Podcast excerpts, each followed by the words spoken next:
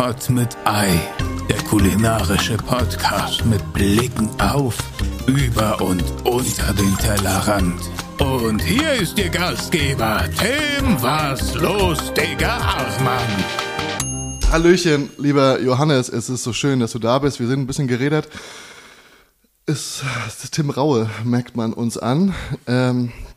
Dennoch, ich habe lange auf diesen Tag gewartet, dass wir uns mal persönlich sehen. Wir schreiben schon seit Monaten hin und her und jetzt ist es soweit. Jahre, wenn es nicht Jahre sind. Es müssten Jahre sein. Es war mal unser erster Kontakt, 1997, glaube ich. Da war das erste Brot von dir online und ich bin eigentlich direkt eingestiegen. Aber jeder, der deinen Kanal gesehen hat, der bleibt eigentlich hängen. 97 müsste es gewesen sein, ja. Ich habe, glaube ich, 96 angefangen. Mein Sauerteig ist dementsprechend 40 Jahre alt. Ja. Und damit älter als wir, komischerweise. Und auch als meine Mathekenntnisse.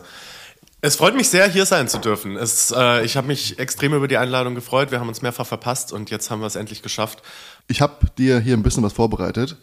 Ich dachte mir, wenn ich jetzt, also das muss ich mal sagen, ich habe hier gerade eben 20 Minuten bei einem Bäcker angestanden. Aber dieser Bäcker, den muss ich einfach zeigen, das Hansi-Brot. Grüße gehen raus. Wenn ihr ein bisschen schneller werden könntet an der Kasse, das wäre ganz phänomenal, weil es hat mich, also erstmal, ich weiß gar nicht, wo ich anfangen soll.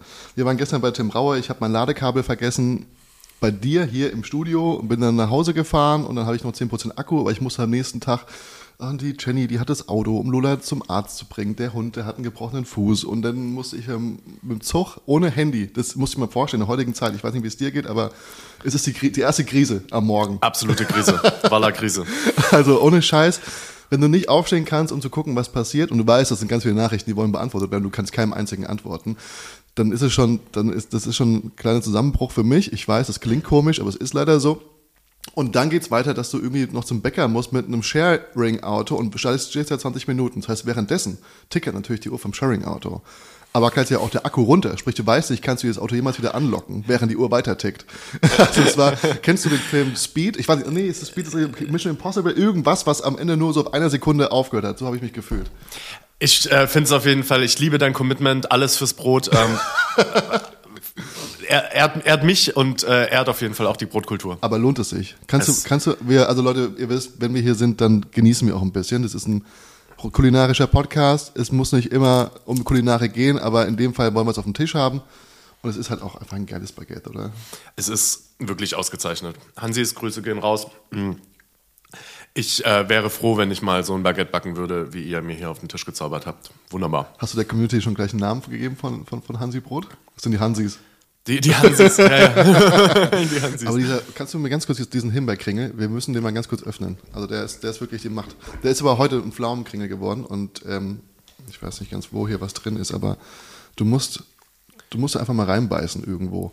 Ja, aber das sieht toll aus. Das ist, es ist nicht so viel Füllung, es ist gleichmäßig verteilt. Luftig. Mhm. So wie ein selbstgemachtes gutes Schokobrötchen, aber mit einer angenehmen Füllung, nicht zu viel, nicht zu wenig. Ich habe, glaube ich, jetzt gerade gar nichts erwischt, aber... Schmeckt aber ausgezeichnet. Das ist wie so ein gelockerter Filoteig. Mhm, genau, ja. Filoteig ist so ein ganz, ganz dünner Blätterteig. Als Erklärung, was halt oftmals für beispielsweise Baklava benutzt wird, oder... Genau, aber offensichtlich ja mit Hefe trotzdem. Also es ist trotzdem hier gelockert. Also es ist... sehr, sehr lecker. Ich hole mal kurz eine Serviette. Also, will ich auch eine? Ja, ne? Gerne. Keine Sorge. Ich hebe immer die ganzen Servietten auf, die beim Döner dabei sind, weil die packen immer sehr viel rein. Und ich esse sehr viel Döner, wie man sieht. Es würde mir auch großen Spaß machen, mit dir hier mal durch die ganzen Berliner Bäckereien zu gehen. Denn du bist nicht als Veranstaltungsmensch bekannt, sondern du bist bekannt als: Hey, ich bin Jo und ich backe Brot. Und das ist genau der Satz, wie ich meiner Freundin, glaube ich, bei 2 Minuten erklärt habe, welchen Videos ich mir anschaue. Und da ist doch der Typ, der Jo heißt und auch der Brot backt. Das sagt er doch sogar vor jedem Video. Und dann, ja, genau, ja, der. Jeder, glaub mir, jeder stellt mich so vor. Ich werde in der Öffentlichkeit so vorgestellt. Es ist wohl einfach in den Köpfen der Leute geblieben. Ich weiß nicht, wie lange ich es noch machen kann, wie lange ich es noch sagen kann. Aber es war genial. Das ist ein genialer Marketing-Schachzug gewesen. Danke. Oder? Also ich meine, bereust du das, dass du das gemacht hast? Überhaupt nicht. Also ja. Ich glaube auch, dass ein Teil des Erfolges von dem Kanal, also grundsätzlich ist ja Erfolg sehr oft, kommt ja Erfolg sehr oft mit Wiedererkennungswert. Also in dem Moment, wo die Leute sehen, okay, den Typen habe ich schon mal gesehen, das Video von dem Typen habe ich schon mal gefeiert, erkennen sie dich und gucken es eher wieder an. Und so ein Claim macht natürlich genau das. Ne? Genau, weil es muss nicht unbedingt die Person sein, die man wieder erkennt. Beispielsweise, es gibt noch einen Kanal, der heißt beispielsweise Paul Cooks, glaube ich. Kennst du den? Ja. So hyper, also Sättigung wirkt sehr hoch. Sehr schöne Aufnahmen, sehr schnell geschnitten und man sieht ihn aber nie. Mhm. Aber trotzdem weißt du, wenn du ein Video von ihm siehst, ist es sein Video. Das heißt, diese Merkmale können ja in ganz vielen Sachen stecken. Wiedererkennungswert, absolut. Und das muss ich sagen, das hast du wirklich genial gelöst und das hat funktioniert, aber auch vollkommen zu Recht. Denn was viele Menschen da draußen, was auch ein bisschen verloren gegangen ist. Und deswegen, um die Brücke zu schlagen, zu diesem Brot, da haben Menschen angestanden 30 Minuten und haben sich ein Brötchen, ein Croissant geholt. Weil, wie ich finde, die Backkultur, also ich bin Laie, was Backen angeht oder was Backkultur zu verstehen angeht, aber ich bin der Meinung, dass es bergab geht. Im Großen und Ganzen. Und hier in Berlin sehe ich aber so ein paar Gegenbewegungen. Und die Leute lieben das. Sie stehen 30 Minuten dafür an. Deswegen finde ich das so genial, dass du eigentlich jedem auf deine Art und Weise beibringen kannst, zu backen. Da schneidest du genau das Thema an, was mir eben so tief im Herzen brennt. Ich könnte da jetzt stundenlang drüber referieren. Ich will darüber. Die Ausgangslage ist ja die, seit Jahrzehnten, wirklich seit 40, 50 Jahren, gibt es ein konstantes Bäckereisterben in Deutschland. Wir hatten 1960, jetzt will ich keine falschen Zahlen sagen, aber ich sehe schon, wir nehmen die ganz große Hafenrundfahrt, wir fangen ganz vorne an. Es gibt die Statistiken, seit 1950, 60 haben sich die Bäckereien in Deutschland, ich glaube, auf ein Fünftel reduziert. Also Bäckereien sterben schon seit jeher und vor allem jetzt in den letzten Jahren noch viel mehr. Die Energiekrise jetzt kurz, aktuell. Was zählt als Bäckerei, ist ein Backshop. Backstuben. Ist ein Backshop schon eine Bäckerei? Zählt die noch dazu? Das ist nur ein Verkauf von, also die Backstube an sich stirbt aus. Genau, die Backstube stirbt aus. Das ist das große Problem. Die Backshops, die beziehen ja natürlich industriell gefertigte Brote und Brötchen. Und ob jetzt die Verkaufsläden sich auch reduzieren, das kann ich dir gar nicht so genau sagen, aber Fakt ist auf jeden Fall, die Backstuben sterben aus. Und du hast schon richtig gesagt, seit einigen Jahren gibt es aber eine Gegenbewegung. Es gibt Menschen, die wieder zurückkehren zum traditionellen Brot, die mit oftmals modernen, hippen Läden, aber auch ein paar Läden, die schon seit Jahrzehnten am Markt sind, es einfach schaffen, wieder zurückzukommen zum traditionellen Brot, zurück zum Ursprung des Brotes, weg von Backmitteln, weg von industrieller Fertigung. Und das ist einfach wunderschön zu sehen. Ich verstehe mich mittlerweile tatsächlich als Teil dieser Bewegung, auch wenn ich als Quereinsteiger sicherlich ein bisschen einfach einen anderen Background habe. Aber auch viele dieser Bäckereien werden von Quereinsteigern betrieben. Schau dir die Brotpuristen in Speyer an, die ja mittlerweile zu den paar bekanntesten Bäckereien in Deutschland zählen. War Zeit für Brot nicht sogar auch so aufgebaut? Es geht völlig ins Halbwissen, aber ich meine schon mal eine Doku gesehen zu haben, wo die Leute meinen, wir haben es nicht gelernt und wir machen es besser als die meisten da draußen. Das kann gut sein. Könnte ich jetzt nicht meine Feuer für ins Hand legen, meine Hand für ins Feuer legen. Aber es kann schon gut sein, dass auch bei Zeit für Brot ursprünglich so gestartet ist. Es ist natürlich, glaube ich, ein Kreuzspiel aus verschiedenen Dingen. Einerseits ist natürlich die Bäckerkultur, das Bäckerhandwerk ist ja als Handwerk, wie es halt traditionell in Deutschland gemacht wird, ein Meister-Azubi-System, Meister-Azubi-Verhältnis. Und wenn der aktuelle Meister schon in seiner Ausbildung 1970 gelernt hat, dass Backmittel einfach ein einfacheres und besseres Ergebnis bringen, dann gibt er das natürlich auch an seinen Stift weiter. Das ist ein Punkt, das habe ich von meinen Chefpartisiers immer wieder sagen hören. Die haben gesagt, das ist ein einziges Geschlabber, was du da draußen kaufen kannst. Und es liegt wie folgt. Die Rezepte für beispielsweise einen Erdbeerkuchen, die liegen in diesen Bäckereiketten seit Jahren. Und kein Mensch, von der Verantwortung hat, probiert den Scheißkuchen und sagt, ach, vielleicht müssten wir mal was nachstimmen. Ich meine, die Leute verändern sich auch über die Zeit. Ne? Ja. Das heißt, du kaufst da seit 20 oder 30 Jahren immer den gleich beschissenen Kuchen, wo keinerlei Liebe drin steckt, was immer wieder gleich gemacht worden ist. Und jetzt kommt da irgend so eine hippe Öko-Bewegung in Form von Bäckerei-Startups auf den Markt und die backen guten Kuchen und die Leute wundern sich, warum denn da vorne eine Schlange ist und vor ihren eingestaubten alten Modulen und Läden nicht mehr. Und das ist, wenn du einfach nur probieren würdest, würdest du schon merken, was der Unterschied ist. Und das ist es eigentlich schon. Und es ist nicht mal viel mehr teuer. Es ist nicht teurer. Aber dafür musst du halt keine Scheiße fressen.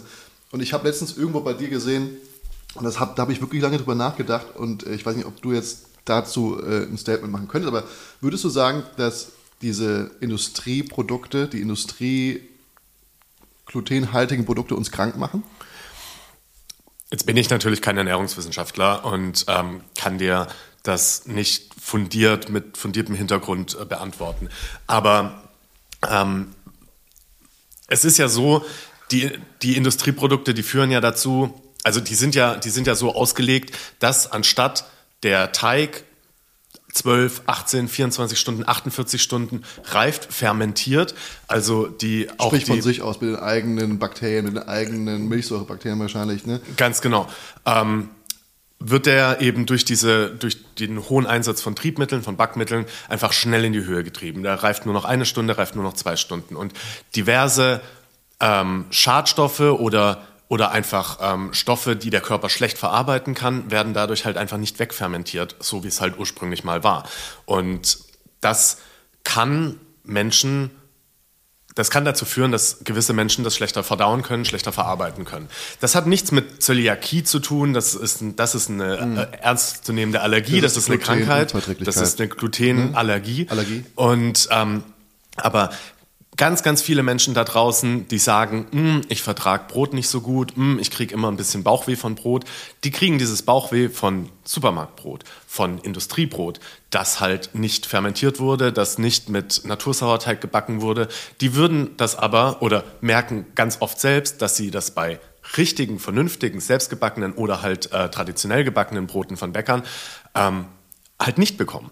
Und das ist, wie gesagt, ich bin kein Wissenschaftler, ich bin kein Ernährungsmediziner, aber das ist für mich halt schon so ein ganz eindeutiges Zeichen dafür, dass Menschen, die einfach ein bisschen anfälligeren Magen haben, nicht klarkommen mit dem Industrieprodukt. Genau, und dass das Industrieprodukt quasi schlechter ist. Manche kommen damit klar, manche aber nicht. Mhm. Aber ist das nicht schon fast ein Teufelskreis? Weil also in der Zeit der letzten, weiß nicht, 100 Jahre siehst du immer so Bewegung. Da wird mal gesagt, Butter kannst du nicht essen. Dann sind es irgendwelche, weiß ich nicht, dann ist Butter doch wieder gut, aber Margarine ist schlecht. Oder dann der Fitness-Hype. Cholesterin darf man nicht machen. Cholesterin darf man doch wieder machen oder darf man irgendwie zu sich nehmen. Jetzt scheint es mir so ein bisschen auf Weizen zu gehen. Und ich habe es ja gemerkt, die Zahl von Menschen, die sagen, sie hätten eine Glutenunverträglichkeit, ist in der Gastronomie, also aus Sicht der Köche und Köchinnen oder Gastronomen, sehr, sehr stark angestiegen. Sprich, die Leute, man vermutet, es wird behauptet, weil sie es einfach nicht vertragen. Aber es wird natürlich auch immer weiter in den Medien so breit getreten, dass es einfach nicht gut ist. So, wenn die Leute jetzt natürlich keinen Weizen mehr konsumieren, also auch kein gescheites, ob gescheit oder nicht, scheißegal. Aber jetzt gehen sie natürlich auch nicht zu den Backstuben, die aussterben, um sich irgendwie mit neuem Brot zu versorgen, weil sie sagen, ist ja eh scheiße. Muss ja eh, Kohlenhydrate müssen sowieso weg sein und das mit dem Gluten sowieso nicht so geil und Weizen schon mal gar nicht. Das heißt, das ist ja eigentlich ein Teufelskreis, der entsteht durch diese Industriebackware, weil die machen das Geschäft ja quasi nicht eigentlich doppelt kaputt. Mental, psychologisch, aber auch durch Verdrängung oder whatever und Preisdumping. Ja, absolut, genau. Also das ist genau der Effekt. Die Menschen vertragen kein Industriebrot, denken, sie vertragen gar kein Brot und dadurch wird natürlich dieses Sterben der Backstuben, der traditionellen Bäcker weiter befeuert. Aber zum Glück, wie gesagt, gibt es jetzt aktuell diese Gegenbewegung. Zum Glück gibt es immer mehr Bäckereien, Backstuben, Bäckerinnen und Bäcker, die sich eben auf das traditionelle Handwerk besinnen. Und es gibt eine, ich würde es schon fast Renaissance nennen, eine Renaissance des Brotes in der deutschen Kultur. Die deutsche Brotkultur ist ein immaterielles UNESCO-Weltkulturerbe. Also es ist eigentlich ein schützenswertes System, das eben von Industriellen, von Großindustriellen systematisch, nicht willentlich, aber trotzdem systematisch kaputt gemacht wird. Und was können wir jetzt, also ich finde, das ist natürlich ein großes Thema, ne? Und ich liebe es auch darüber zu sprechen, weil das ist was ich beim Einkauf, ich gehe durch die, es beschäftigt jeden von uns, was esse ich morgens zum Frühstück, also ich liebe es halt ein Brötchen, ein Frühstücksei und irgendwie Aufschnitt oder sowas, eigentlich sowas wie hier. Aber ich kann natürlich jetzt nicht jeden Morgen eine halbe Stunde bei Hansi anstehen, weil das kriege ich einfach zeitlich nicht hin. Also habe ich auch manchmal, weiß ich nicht, Aufbackbrötchen, Knack und Back oder irgendwas da. Aber jetzt ist natürlich die Sache... Dann bist du Teil des Problems. Du hättest doch wenigstens bis zum Ende der Fragestellung warten können, bevor du hier mit dem Finger auf mich zeigst. Also jetzt ist die Frage, du gehst jetzt durch einen großen Discounter und da gibt es ja immer diese Abteilung, wo so im Plastik abgepackte Hefe, Zopf und Muffins, Pita-Brote, die Goldstücke, wie ich sie immer nenne, diese kleinen Brötchen, die eigentlich gar keinen Nährwert mehr besitzen, die du eigentlich nur noch nimmst, um dir irgendwas auch drauf zu schaufeln und ins Gesicht zu schieben. Was kann ich tun, damit es uns besser geht und damit es den Bäckereibetrieben auch besser geht? Also was es zum Beispiel ganz oft gibt, teilweise selbst bei Discountern, ist dieses in Folie abgepackte Vollkornbrot, das von lokalen Bäckereien kommt. Also ich habe gerade dieses Eiweißbrot im Kopf, was richtig hart eingeschweißt ist, was die ganzen Fitness-Geeks... Ich meine, das ist aber Podcast das ist so ähnlich. Für Fitness-Tipps und Fitness-Tricks rund um, wie halte ich mich schlank und rank und Fitness-Eiweißbrot ist das... Das hatte ich mal, eine Phase mit Eiweißbrot, ganz übel, schmeckt ganz furchtbar. Kennst du das? Sogar? Ja, absolut. Also es gibt... Die werden, das ist auch oft als Pumpernickel oder eben als Vollkornbrot, das ist so in so Goldfolie eingepacktes Brot, gibt es zum Beispiel in Köln, in jedem Supermarkt gibt es von der Bäckerei Zimmermanns. Das ist eine ganz alte Traditionsbäckerei aus Köln. Grüße gehen raus. Grüße gehen raus. In fast jedem Kölner Supermarkt gibt es eben dieses eingeschweißte Brot. Das ist zum Beispiel eine Anlaufstelle, da kann man einfach mal drauf achten. Vollkornbrot ist nämlich lange haltbar in dieser Form und kann so eben auch im Supermarkt verkauft werden.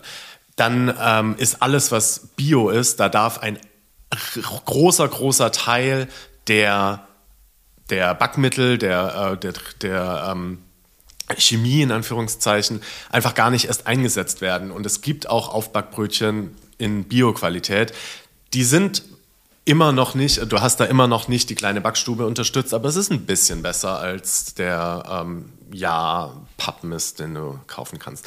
Übrigens, das liegt mir jetzt schon die ganze Zeit auf der Zunge. Wir sind ein bisschen, wir sind ein bisschen abgeschweift vom letzten Thema, aber ich wollte da noch einmal anknüpfen. Mir ist es ganz wichtig, nochmal zu betonen, dass diese Renaissance in den Bäckereien, bei den Bäckerinnen und Bäckern, dass das nicht nur von Quereinsteigern kommt. Im Gegenteil, es gibt auch ganz, ganz viele gelernte Bäckerinnen und Bäcker, BäckermeisterInnen und auch die höchste Form des der Bäckerausbildung, also Brotsommeliers, die auch sich dahin zurückbesinnen. Also ein hervorragendes Beispiel ist zum Beispiel die Bäckerei Öfferl in Wien.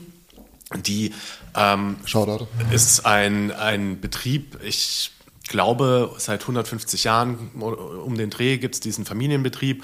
Und als die Söhne übernommen haben, vor ein paar Jahren, haben sie diesen Familienbetrieb, der auch in dieser Maschinerie von früher gefangen war, als die Industrie anfing, Brote zu verkaufen, Brötchen zu verkaufen, als die anfingen, die Bäckerinnen und Bäcker in ihren kleinen Backstuben eben unter Druck zu setzen, durch Preiskampf, durch den Wettbewerb, der dadurch entstanden ist, die quasi dem damals nachgegeben haben. Und jetzt haben die Söhne übernommen und haben diese Bäckerei wieder zurück zu ihrer eigenen alten Tradition geführt. Und die sind unfassbar erfolgreich damit geworden. Also es gibt sehr, sehr viele positive Beispiele, auch von den gelernten Bäckerinnen und Bäckern. Aber müssen wir vielleicht einfach erstmal lernen, kleinere Brötchen zu backen?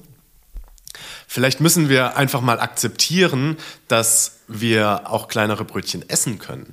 Denn diese extrem aufgeblusterten Brötchen, die man ganz oft bei so SB-Backshops bekommt, wo man dann so ein Riesenbrötchen hat, wenn man das aber auf die Waage legt, wiegt das nur 50, 60 Gramm im Vergleich zu einem traditionellen Brötchen, das halt 100 Gramm wiegen würde, aber ein bisschen kleiner wäre. Wir sollten uns einfach wieder selbst erlauben, kleinere Brötchen zu essen.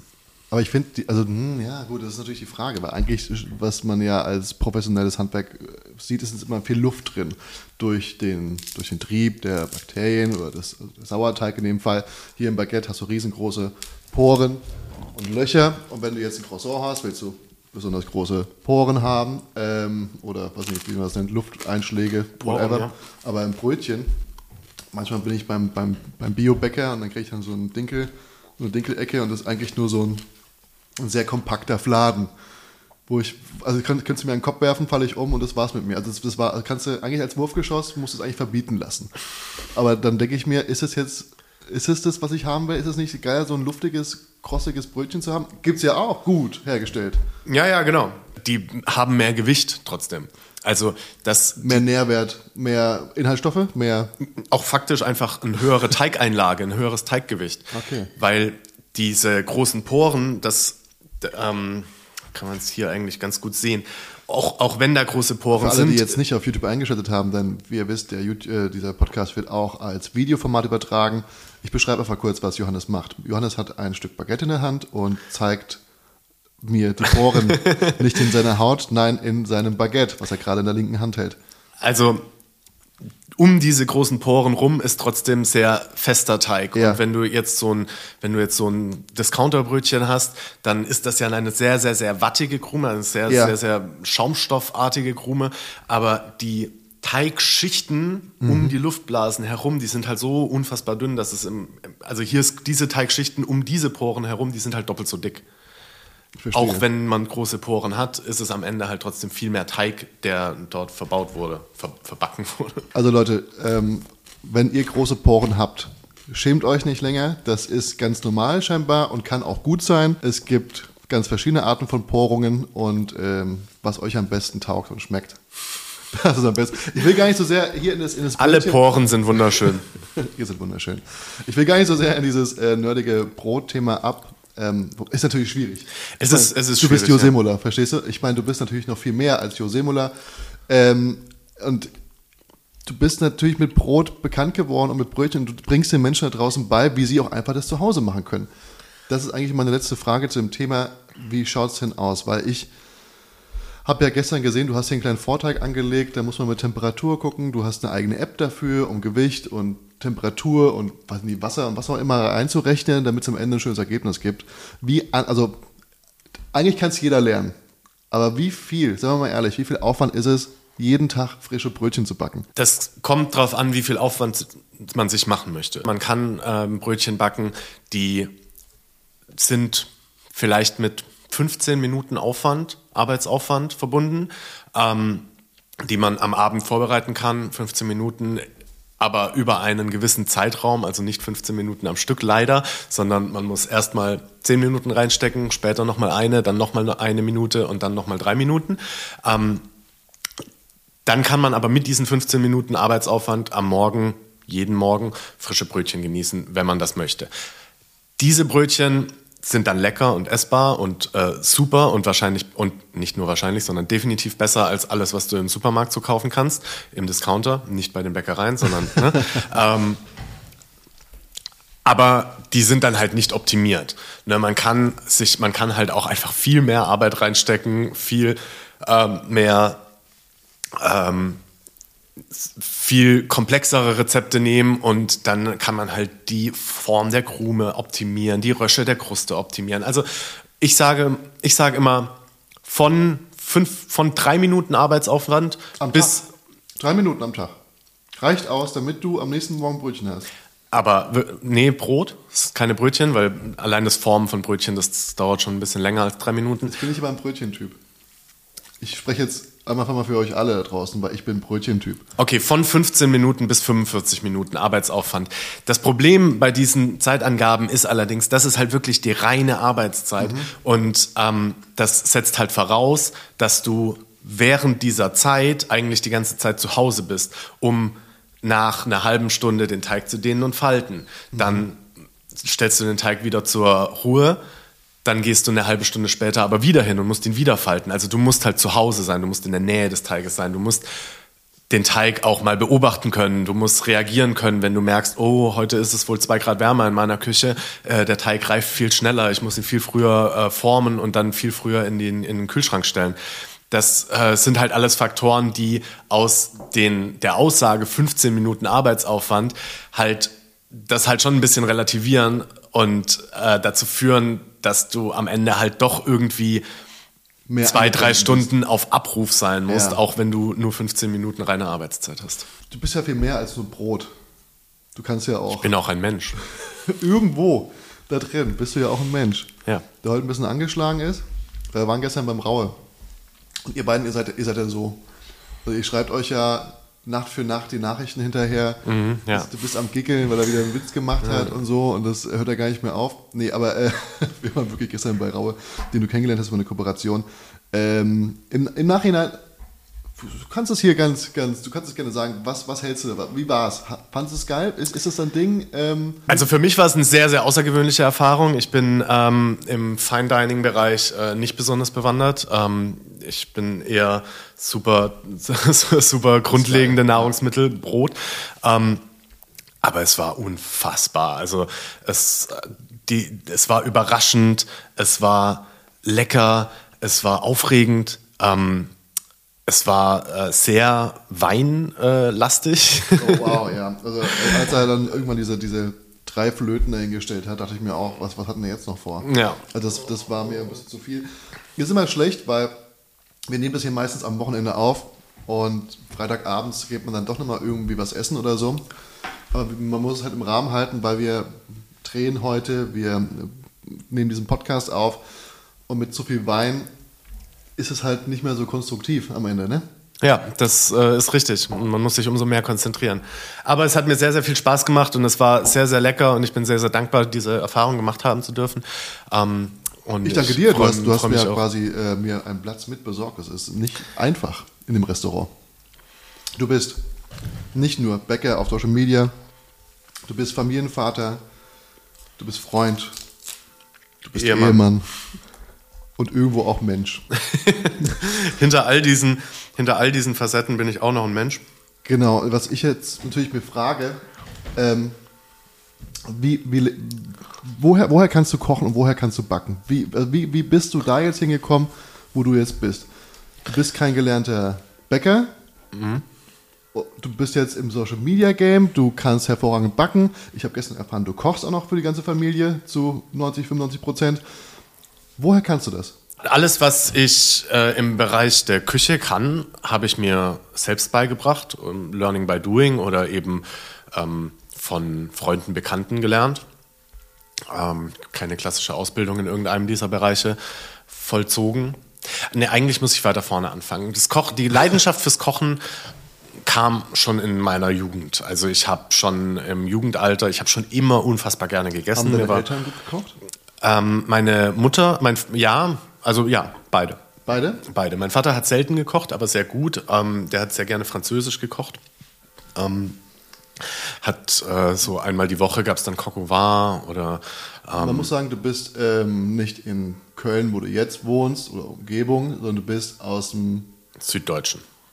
Hohenlohe heißt die Region, das ist eine Grenzregion zwischen Schwaben und Franken. Auf der Landkarte ist eigentlich so exakt in der Mitte, meine Heimatstadt Künzelsau, ist exakt in der Mitte zwischen Stuttgart und Würzburg. Da bin ich groß geworden, da habe ich schon immer gerne gegessen. Gutes Essen war mir schon immer wichtig. Meine Mutter witzelt bis heute, dass ich mir immer zielsicher auf der Karte im Restaurant das teuerste Gericht ausgesucht habe, weil es dann immer die Ente sein sollte oder der Krustenbraten, was auch immer. Da habe ich eben auch schon angefangen zu kochen und später habe ich dann eben die Ausbildung zum Veranstaltungstechniker gemacht.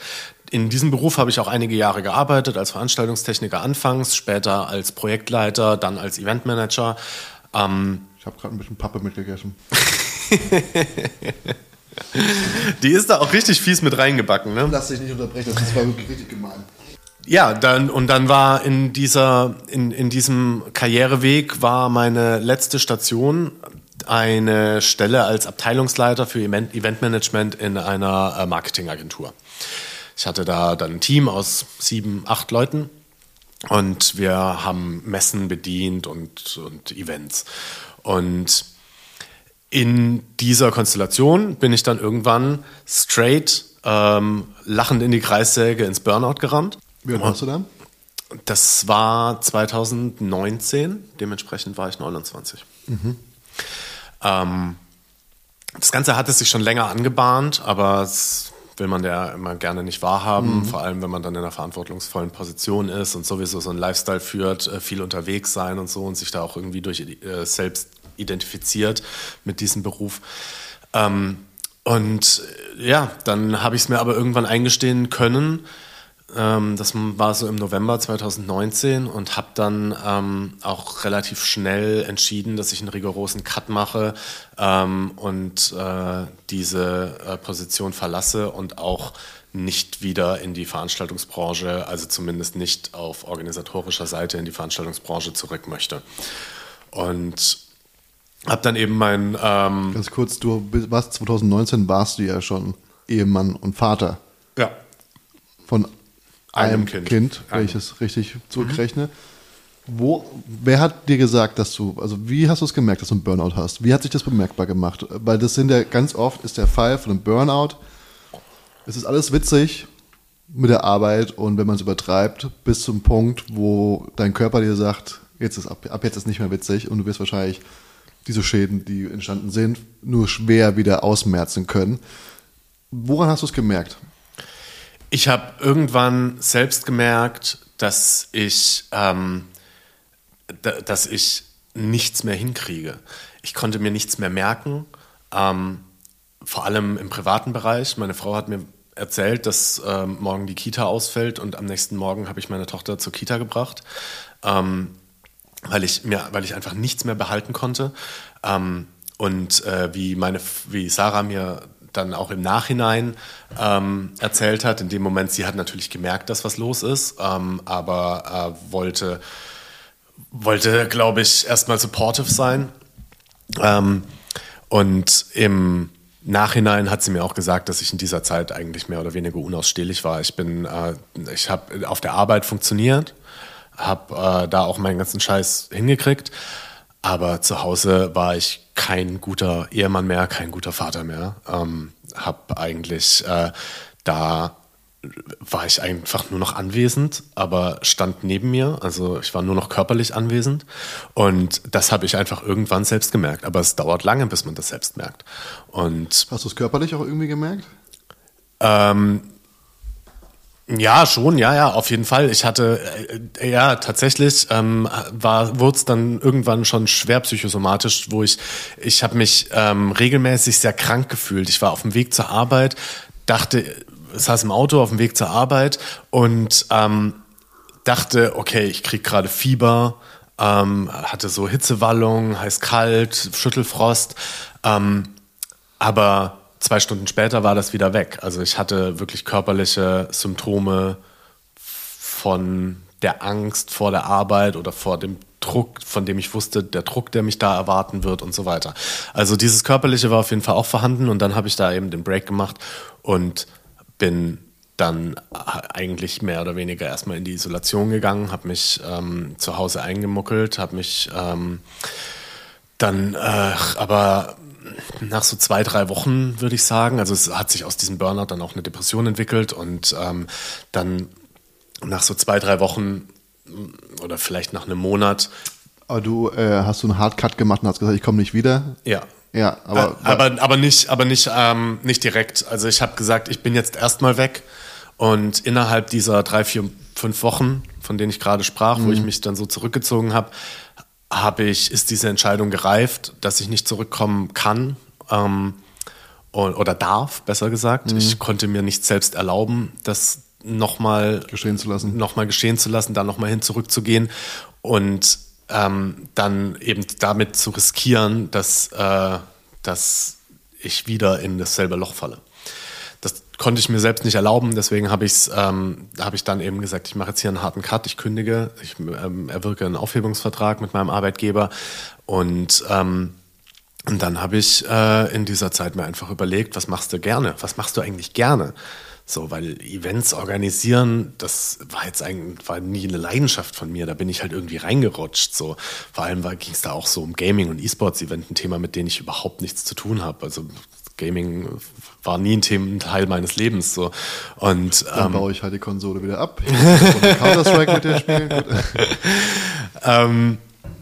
Und diese Entscheidung war so unfassbar erleichternd. Also wirklich angefangen zu heilen. Aber ja nicht im ersten Moment. Wenn du sagst, dass du hast einen Hardcut eigentlich gemacht, aber du bist in die Depression abgerutscht, ist. Aber ich stopp. Ich habe einen Hardcut gemacht, das in dem Sinne, dass ich mich habe krank schreiben lassen. Ja. Aber die Entscheidung, dass ich dann nicht wieder hin zurück, genau, also nach diesem Hardcut, dann bin ich in die Depression gerutscht. Mhm. Nachdem ich quasi gesagt habe, ich bin jetzt krank gemeldet, dann bin ich in die Depression gerutscht. Und innerhalb dieser Depression habe ich das alles reflektiert und habe dann quasi, bin ich aus diesem depressiven Loch hoch wieder an den Punkt, wo ich die Entscheidung treffen konnte, wo ich überhaupt in der Lage war, die Entscheidung zu treffen, hier kann ich nicht wieder hin zurück. Ich muss mein Leben ab hier radikal ändern, um in Zukunft wieder ein guter Vater zu sein und meine Ehe auch aufrecht zu erhalten. Und zu verhindern, dass irgendwie Schlimmeres passiert oder das Gleiche nochmal. Genau. Und dann habe ich mich mehr oder weniger so aus dieser ersten depressiven Phase so weit rauskämpfen können, dass ich diese Entscheidung treffen konnte.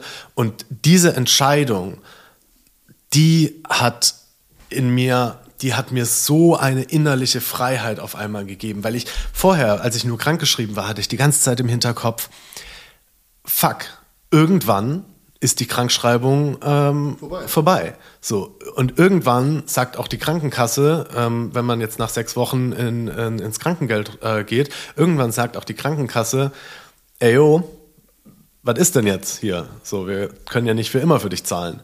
Und das heißt, du hast dir dadurch schon wieder Druck gemacht. Und genau, und das hat schon wieder so einen Druck aufgebaut, dass ich gesagt habe, nein, wenn dieser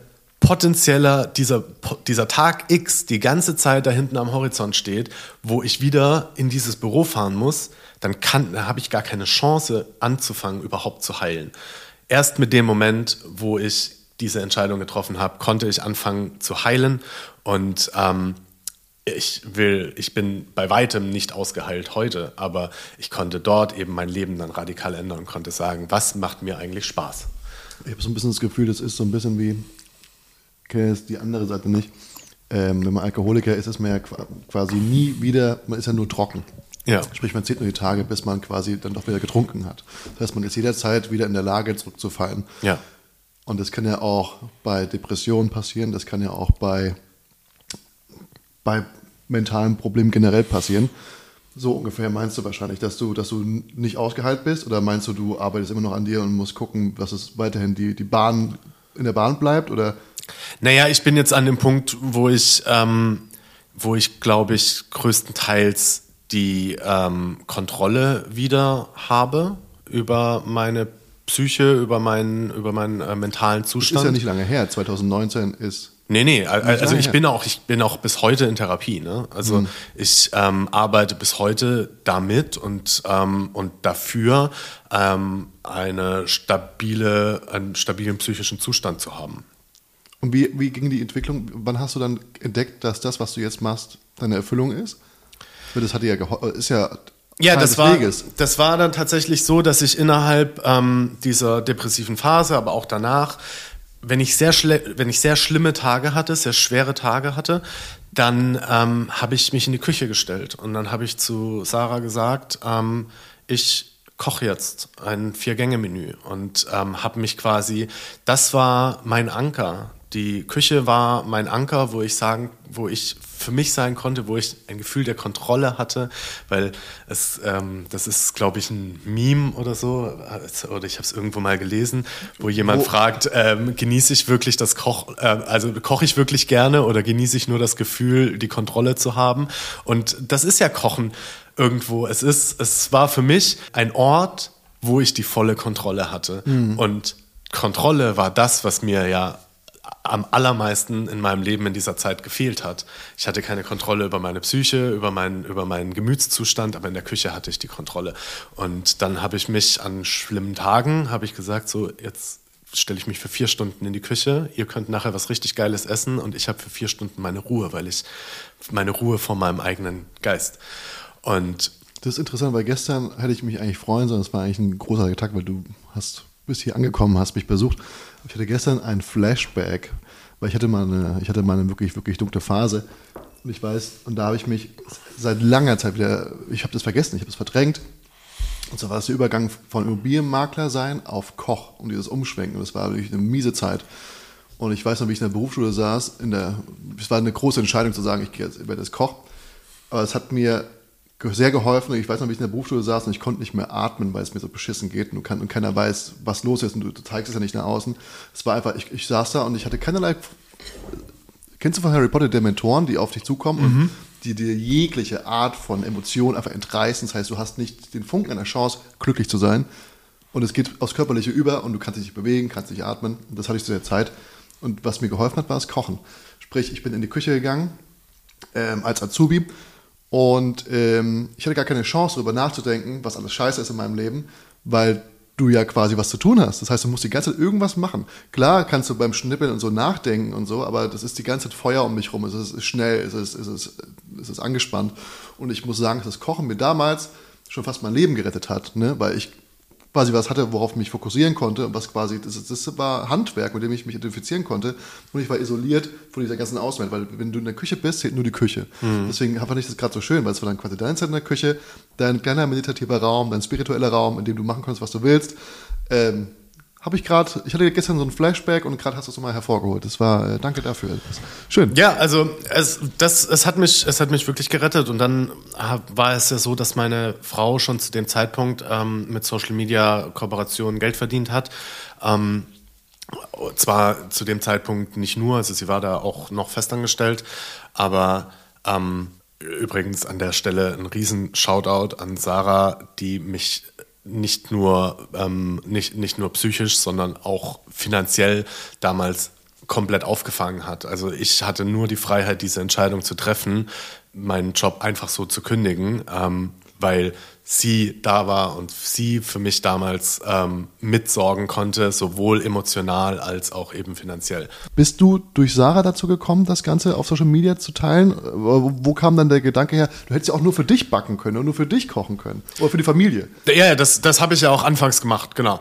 Aber gleichzeitig stand natürlich im Raum, früher oder später muss ich halt auch wieder Geld verdienen. Dann habe ich eben einerseits also es lag dann einfach auf der Hand. Ich habe dieses Kochen, also es war in dem Moment auch noch nur Kochen, habe ich so sehr genossen und gleichzeitig hatte ich ja das perfekte Beispiel dafür, dass man eben mit Social Media Geld verdienen kann. Und dann war es hat ein bisschen gedauert, aber irgendwann habe ich diese Verknüpfung geschaffen. Warte mal, das erfüllt mich gerade. Und das ist die Möglichkeit, und ich habe den Proof of Concept, dass meine Frau das ja schon macht. Wenn ich diese beiden Dinge einfach zusammenbringe, vielleicht wird da was draus.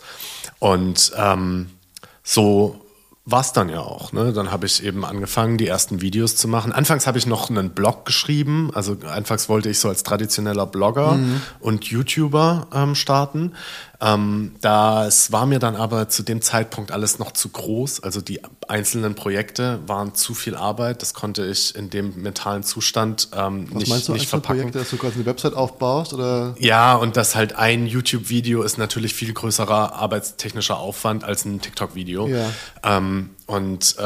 Das hat mich einfach überfordert zu der Zeit, dass ich halt ein 10-, 12-Minuten-Video aufnehmen, schneiden, reden, Hashtags recherchieren, bla, was man bei YouTube alles macht oder nicht macht. Das hat mich zu dem Zeitpunkt überfordert, deswegen habe ich da auch nur 2 oder 3 Videos aufgenommen und habe es dann wieder sein gelassen. Aber ja, das war im Prinzip einfach die naheliegendste Schlussfolgerung. Ich habe den Proof of Concept, ich habe die Leidenschaft. Warum bringe ich es nicht zusammen? Und dann habe ich angefangen, diese Videos zu machen. Und ein bisschen vorher schon habe ich noch nur für mich auch den ersten Sauerteig gezüchtet. Das war jetzt die Geschichte, wie ich zum Backen kam, einfach aus dem Kochen heraus. Ich habe einfach im Bereich der Küche eine neue Herausforderung gesucht und das war dann halt das Sauerteigbrot, das ich zu dem Zeitpunkt mir einfach als Herausforderung gestellt habe. Und das bin ich einfach dann dabei geblieben. Das war der Moment, wo ich entdeckt habe, dass das eigentlich noch für mich noch viel erfüllender, noch viel geiler ist als das Kochen. Du hast den Hermann wiederbelebt. Ich hatte Hermann. Kennst du den noch? Ja, der Hermann, ja. Unsere Mütter, also das ist jetzt nicht unsere direkt, aber meine Mutter hat damals noch Hermann getauscht mit anderen Müttern oder hin und her gegeben, wenn einer weg war oder so. Sag mal, wo habt ihr euch eigentlich kennengelernt? In der Kneipe. In der Kneipe? In der Kneipe. In Köln? In Köln. Erzähl mir mehr davon. Wie? Standest du an der Jukebox und hast lässig zur Musik genickt oder geschnippt? Nee, ich habe da gearbeitet und sie hat, also ich habe in dieser Kneipe gearbeitet, während ich als Veranstaltungstechniker freiberuflich unterwegs war. Ich sehe es vor mir, du hast gerade den Tresen gewischt und dann hatte ich eine Lady zu dir an den Tresen gesetzt, na, öfter hier? 2 Kölsch. Nee, so ganz so war es nicht. Es war so, dass ich da gearbeitet habe und sie hat in diesem Haus gewohnt, wo die Kneipe unten drin war. Und als ich dann aufgehört habe, zu dem Zeitpunkt hatte ich auch noch eine Freundin und dann habe ich aufgehört, dort zu arbeiten. Mehr oder weniger zeitgleich war mit meiner damaligen Freundin dann auch die Beziehung zu Ende. Und sie hat, also Sarah hat dann quasi meine Position in dieser Kneipe übernommen. Sie hat dann da auch gearbeitet. Ich bin als Ehemaliger, aber immer noch als Ehemaliger und Stammgast immer noch sehr häufig in diese Kneipe gekommen und wir kannten uns eigentlich schon über einen längeren Zeitraum, aber halt nur flüchtig, weil sie da halt gewohnt hat, auch oft in dieser Kneipe abgehangen hat, aus Bequemlichkeitsgründen und aus Sicherheitsgründen. Auch aus Sicherheitsgründen. Wenn man voll getrunken ist, dann hat man nicht mehr so weit. Ja. Sie konnte durch die Hintertür der Kneipe, konnte sie einfach in ihr Treppenhaus und dann 2 Stockwerke hoch ins Bett taumeln. Also das war schon sehr convenient. Und da haben wir uns kennengelernt und dann eines Abends führte eins zum anderen. Ne?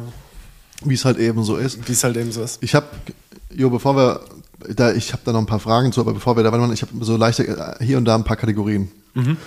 Ob diese Kategorien jetzt zu diesem Zeitpunkt schon Namen haben, weiß ich nicht, denn dieser Podcast ist irgendwie zeitlos und manchmal passiert was vielleicht noch nicht ganz zur Jahreszeit passt, aber da müsst ihr einfach ein bisschen die Fantasie benutzen.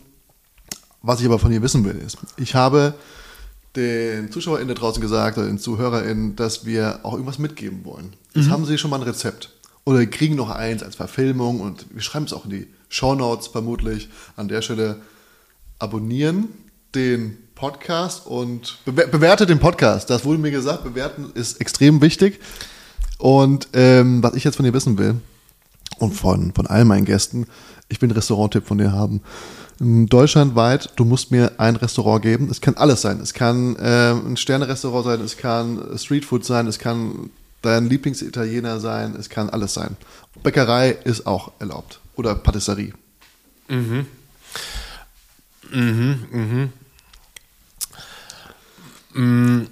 Ist es schwer, weil du mehr als eine Sache hast? Oder? Ja. Okay. Ja, genau. Also, aber wo gehe ich sehr gerne hin? Wo habe ich in der Vergangenheit sehr gerne gegessen? Also wo ich häufig hingehe, unter anderem auch, weil meine Frau den Laden auch liebt, ist Sushi Ninja in Köln. Die haben 3 oder 4 Filialen in Köln. Ist ein sehr, sehr solider Sushi-Laden. Bestimmt nicht top-notch, aber Preis-Leistung ist grandios. Mag ich sehr, sehr gerne. Liefern die auch? Die liefern auch innerhalb von Köln, ja, tatsächlich. Also Leute, wenn ihr in Köln und Umgebung wohnt und ihr habt gerade richtig, richtig Lust auf Sushi hier auf dem Montagabend, kann auch Mittwochabend sein, wer weiß das schon. Sushi Ninja ist die Adresse für euch. Ja. Gut, loggen wir ein, dann nehmen wir Sushi Ninja. Nehmen wir Sushi Ninja. Aber wir können jetzt hier nicht rausgehen, wenn wir nicht nur eine Bäckerei empfehlen, um ehrlich zu sein. Okay, dann empfehle ich von ganz tiefem Herzen auch, unter anderem auch, weil ich die Menschen, die das gegründet haben und die dort arbeiten, persönlich sehr, sehr gerne mag und ich absolut überzeugt bin von deren Vision. Wir haben schon vorhin drüber geredet, die Brotpuristen in Speyer. Haben auch einen Instagram-Kanal. Haben einen Instagram-Kanal und die haben auch einen Online-Shop. Ich mache jetzt mal ganz kurz Werbung ein bisschen für Brotpuristen, weil ich deren Konzept so genial finde. Ja. Geht das in deinem Podcast? Kann man so einen 2-minütigen Werbeblock da einfügen? Ist nicht bezahlt. Klar, schneide ich alles sowieso raus. Ja, okay, perfekt. Das ist deine Kamera 1. Nein, ich find's wirklich gut, weil die haben einerseits durch ihre traditionelle Backweise, lange Teigführung, die backen mit Natursauerteig und so weiter, arbeiten die nicht ab 2 Uhr morgens, sondern die haben ganz normale Arbeitszeiten. Die machen und bieten eben so auch potenziellen Auszubildenden und Auszubildenden eben die Chance, zu normalen Arbeitszeiten arbeiten zu können, anstatt eben nur die Nachtarbeit zu machen, was einfach den Beruf des Bäckers, der Bäckerin für viele einfach auch unattraktiv macht. Ne? Bei denen aber nicht so, die arbeiten von 7 Uhr morgens bis 16 Uhr, glaube ich zumindest ungefähr. Die bieten nur 3 bis 4 verschiedene Brotsorten jeden Tag an, aber auch wechselnde Brotsorten, und die verkaufen jeden Tag aus. Was sie nicht ausverkaufen in ihrem Laden, kann man online auf deren Website als gemischte Brottüte bestellen, zu sich nach Hause, auch deutschlandweit verschicken die, und man kann das dann einfach kurz im Ofen wieder frisch aufbacken und hat dann ein wunderbares Brot von den Brotpuristen zu Hause. Das ist der Küchenhack der Woche. Dafür gibt es noch keine Kategorie, aber Johannes, was mache ich mit trockenem Brot? Wie funktioniert das, dass ich das reaktivieren kann? Achtung, da ist Pappe dran, die schmeckt nicht so geil. Na, okay.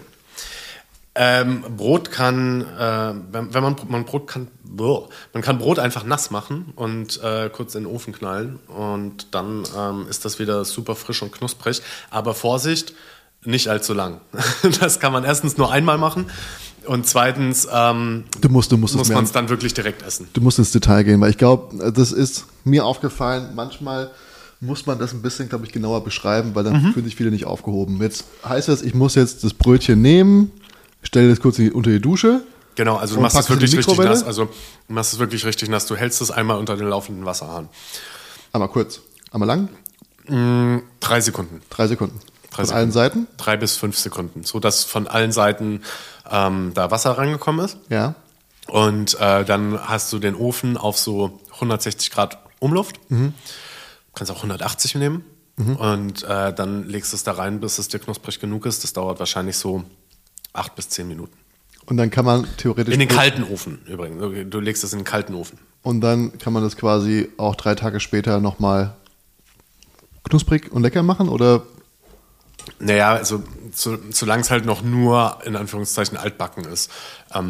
Wenn es dann schon richtig hart ist, durchgetrocknet ist, dann geht das nicht mehr. Wir waren ja jetzt bei Werbung. Werbung ist immer eine schöne Sache. Und deswegen kommt hier die Werbung. Nein, Quatsch. Johannes, es ist ja so. Du hast lange an was gearbeitet. Nämlich an deinem eigenen Backbuch. Ja. Und das ist es jetzt schon erhältlich? Also dieser Podcast ist zwar zeitlos, müsste aber, also wenn ihr diesen Podcast hört, ist Konrad Adenauer gerade Bundeskanzler.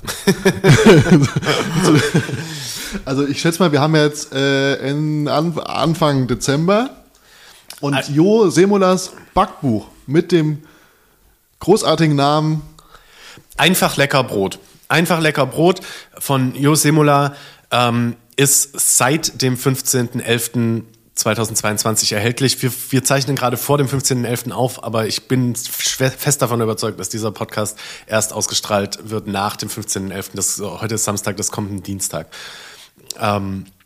Also seit dem 15.11.2022 ist Einfach lecker Brot von Jo Semola erhältlich überall, wo es Bücher gibt. Ich will jetzt nur kurz sagen, falls du ein Gastgeschenk dabei hast, wäre es jetzt der Moment, um es mir zu überreichen. Ich würde einfach kurz weiter moderieren. Ich mache kurz die Augen zu. Ich weiß nicht, was es ist. Und wir freuen uns natürlich alle mit mir, denn jeder, der diesen Podcast weiß, Johannes weiß es auch, du hast schon einige von diesem Podcast gehört. Es gehört hier zum guten Ton, dass man mir ein Geschenk mitbringt. Es kann sein, was es will. Aber wichtig ist, dass es schwer und teuer ist. Das ist eigentlich meine einzige Prämisse. Oh, Johannes, was ist das denn? Oh, guck mal. Einfach lecker Brot. Richtig gutes Brot, Brötchen und Gebäck. Du bist auf dem Cover. Genau, das bin ich. Also es fällt vielleicht nicht direkt auf, aber... Die haben einfach dein Bild aus der Stockfotobank rausgeklaut. Das bin ich. Mit diversen Broten, die ich gebacken habe. Und die Rezepte dazu finden sich in diesem Buch. Das ist, also wenn das Buch nur annähernd das hält, was dein Kanal tut und verspricht, dann ist das, ohne es jetzt gelesen zu haben, ich habe wirklich noch keinen Blick reingeschmissen, dann ist es vermutlich eine Empfehlung für jedes Kochbuchregal, für jedes Backbuchregal und Schrank da draußen. Einfach, wenn ihr täglich oder auch von hier und da mal was backen wollt. Und oh wow, das ist gut. Genau, das ist es nämlich. Allein diese Grundtechnik. Du kannst dir jetzt natürlich ein Brötchenrezept auf Chefkoch oder Essen und Trinken raussuchen. Oder josemola.de. Oder das ist ja quasi das Positivbeispiel. Aber da werdet ihr halt so grundsätzliche Sachen wie Falttechniken oder wie gehe ich mit dem Teig um, was bedeutet Ruhe, was bedeutet Anstellgut, ist vielleicht auch hier drin bestimmt. Ja, absolut, ja. Na klar. Das wird dir niemals in einem Rezept erklärt. Das wird's nicht. Deswegen ist es wichtig, da einfach mal ganz kurz diese Basics drauf zu schaffen. Und das schafft ihr natürlich besser, als wenn ihr euch das jemanden macht, der 70 Jahre alt ist und das so immer macht. Der hat vielleicht so ein bisschen den Anschluss verloren, aber Jo ist noch nicht so alt und der hat sich da selber drauf geschafft und der kann es vielleicht noch ein bisschen besser übersetzen. Also vor allem, das Buch hat ungefähr 20 Seiten, glaube ich, Grundlagenwissen vor den Rezepten vorgeschaltet und ich empfehle, das gar nicht mal unbedingt vorher zu lesen, aber vor allem ist da alles beschrieben, was man wissen muss. Nicht mehr und nicht weniger. Das ist eigentlich so mein Anspruch gewesen. Ich wollte eben die wichtigsten Grundlagen mitgeben, dass man gutes Brot backen kann. Aber ich möchte keinen überfluten, ich möchte keinen totschmeißen mit Fachgeschwafel, mit irgendwelchen zu ins Detail gehenden Informationen. Also das Wissen, das dort vermittelt wird, reicht absolut aus, damit ihr zu Hause richtig, richtig gutes Brot backen könnt, ohne dass ihr euch am Ende erschlagen fühlt von all den Informationen, und all den Fachbegriffen und all dem, was so in einem Lehrbuch drinstehen würde. Sag mal, gehst du ins Sonnenstudio? Nee. Warum bist du denn so braun? Also warum bist du denn so braun? Das ist ja so eine Frechheit. Also auch jetzt, wo ich es also jetzt angucke. Auch in live, oder was? Ja, ich finde du schon, du bist... Oder wir haben also meine Haut bräunt ja schnell und die Fotos in dem Buch wurden im Sommer aufgenommen, da war ich im Urlaub vorher. Da haben sie gerade schön braun gebacken aus dem Malle-Urlaub zurück. Ja, genau. Aber sag mal, ist die Focaccia, die wir heute auch backen, ist die zufälligerweise auch in diesem Buch? Mm. Ja. Nein, ich habe gerade geguckt. Also ich sehe natürlich. Genau, ich habe geguckt, ob es das gleiche Rezept ist. Aber das ist das Rezept. Ja, ja geil. Okay, Leute. Also das Buch ist längst erhältlich. Ihr könnt es auch schon vorbestellen. Auch falls ihr diesen Podcast auf überraschende Art und Weise vorher hören könnt. Schaut rein. Es ist, wie ich finde, ein fantastisches Geschenk zu Weihnachten. Wenn ihr jemanden überraschen wollt, der schon immer mal sich mit dem Backhandwerk näher auseinandersetzen möchte oder auch, wo ihr denkt, er hätte jetzt ein bisschen Zeit für sich und könnte das mal anfangen, das kleine Hobby. Einfach lecker Brot, dank dir. Jo, ist da eine Widmung drin? Da ist noch keine Widmung drin. Du hast mich jetzt gerade ein bisschen überrumpelt mit deiner Anfrage. Ja, ich hole den Stift. Bitte sehr. Also, wenn du schreiben könntest. Für meinen besten Freund, Tim, alles Liebe, alles Gute, auch im Namen meiner Familie. Wir wünschen dir mit diesem Buch viel Erfolg. Warte mal, du bist zu schnell. Das war auch wirklich kein Diktat, das war wirklich einfach nur ein Beispiel. Quatsch, schreib was immer du willst. Du hast jetzt schon angefangen und kannst nicht mehr aufhören. Ich habe jetzt schon angefangen, ich habe jetzt schon geschrieben für meinen Besten und ich habe das Beste unterstrichen. Ja.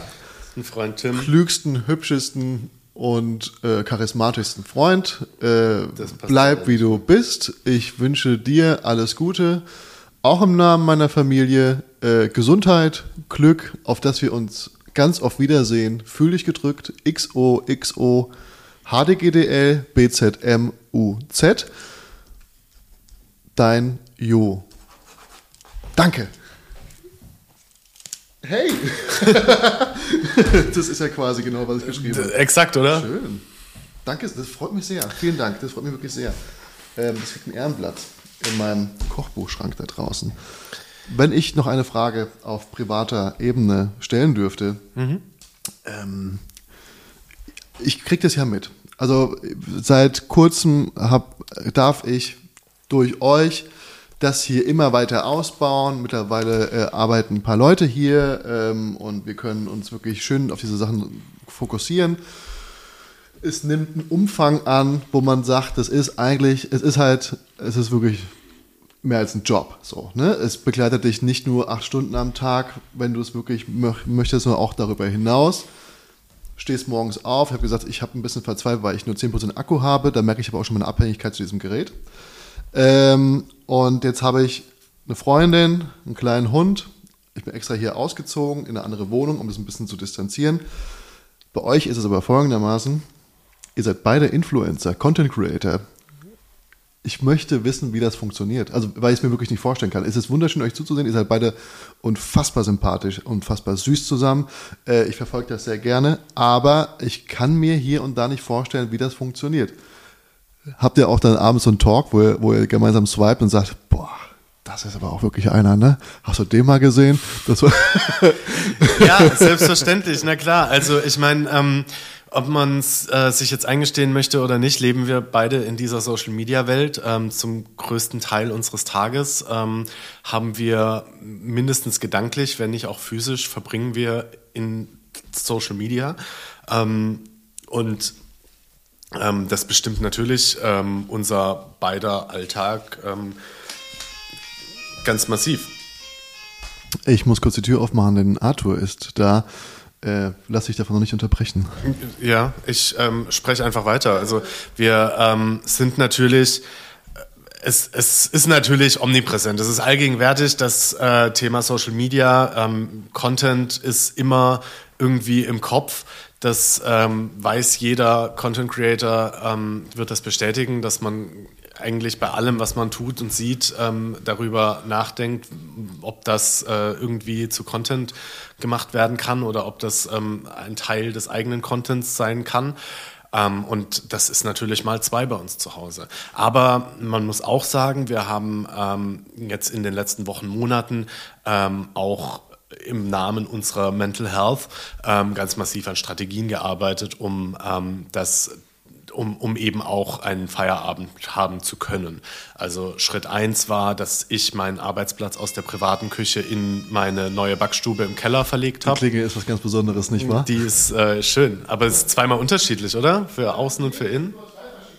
3 verschiedene sogar. Das führt auf jeden Fall jetzt schon dazu, dass ich halt am Abend eben meine Arbeit nicht mehr sehen muss, sondern eben abends dann die Kellertür zumachen kann und dann in die Privaträume gehen kann. Sarah hat den Luxus insofern, dass sie ein Arbeitszimmer hat, eine ganze Arbeitsetage, besser gesagt, wo sie eben dann ihre Arbeit erledigt, ihren Content macht, ist bei uns im Dachgeschoss. Und so haben wir ist nicht aber auch zu 100%. Ein gigantisches Haus, wenn man das so hört. Das heißt, du hast das gesamte, die ganze Kelleretage. Sie hat dann den Westflügel für genau, sich. Ja, es ist ein riesiges Haus natürlich. Ich freue mich schon, also im Gasthaus untergebracht zu werden, wenn ich auch mal besuche.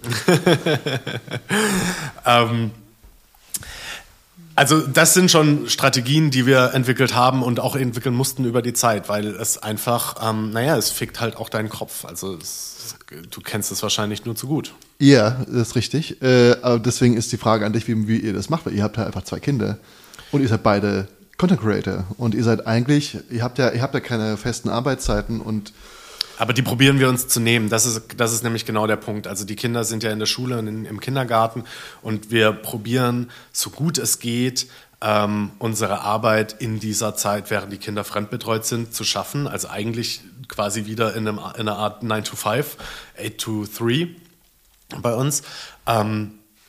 Um da den Löwenanteil unserer Arbeit zu erledigen, um dann am Nachmittag quasi Feierabend zu haben. Habt ihr jemanden, der euch unterstützt? Nein. Niemand. Okay.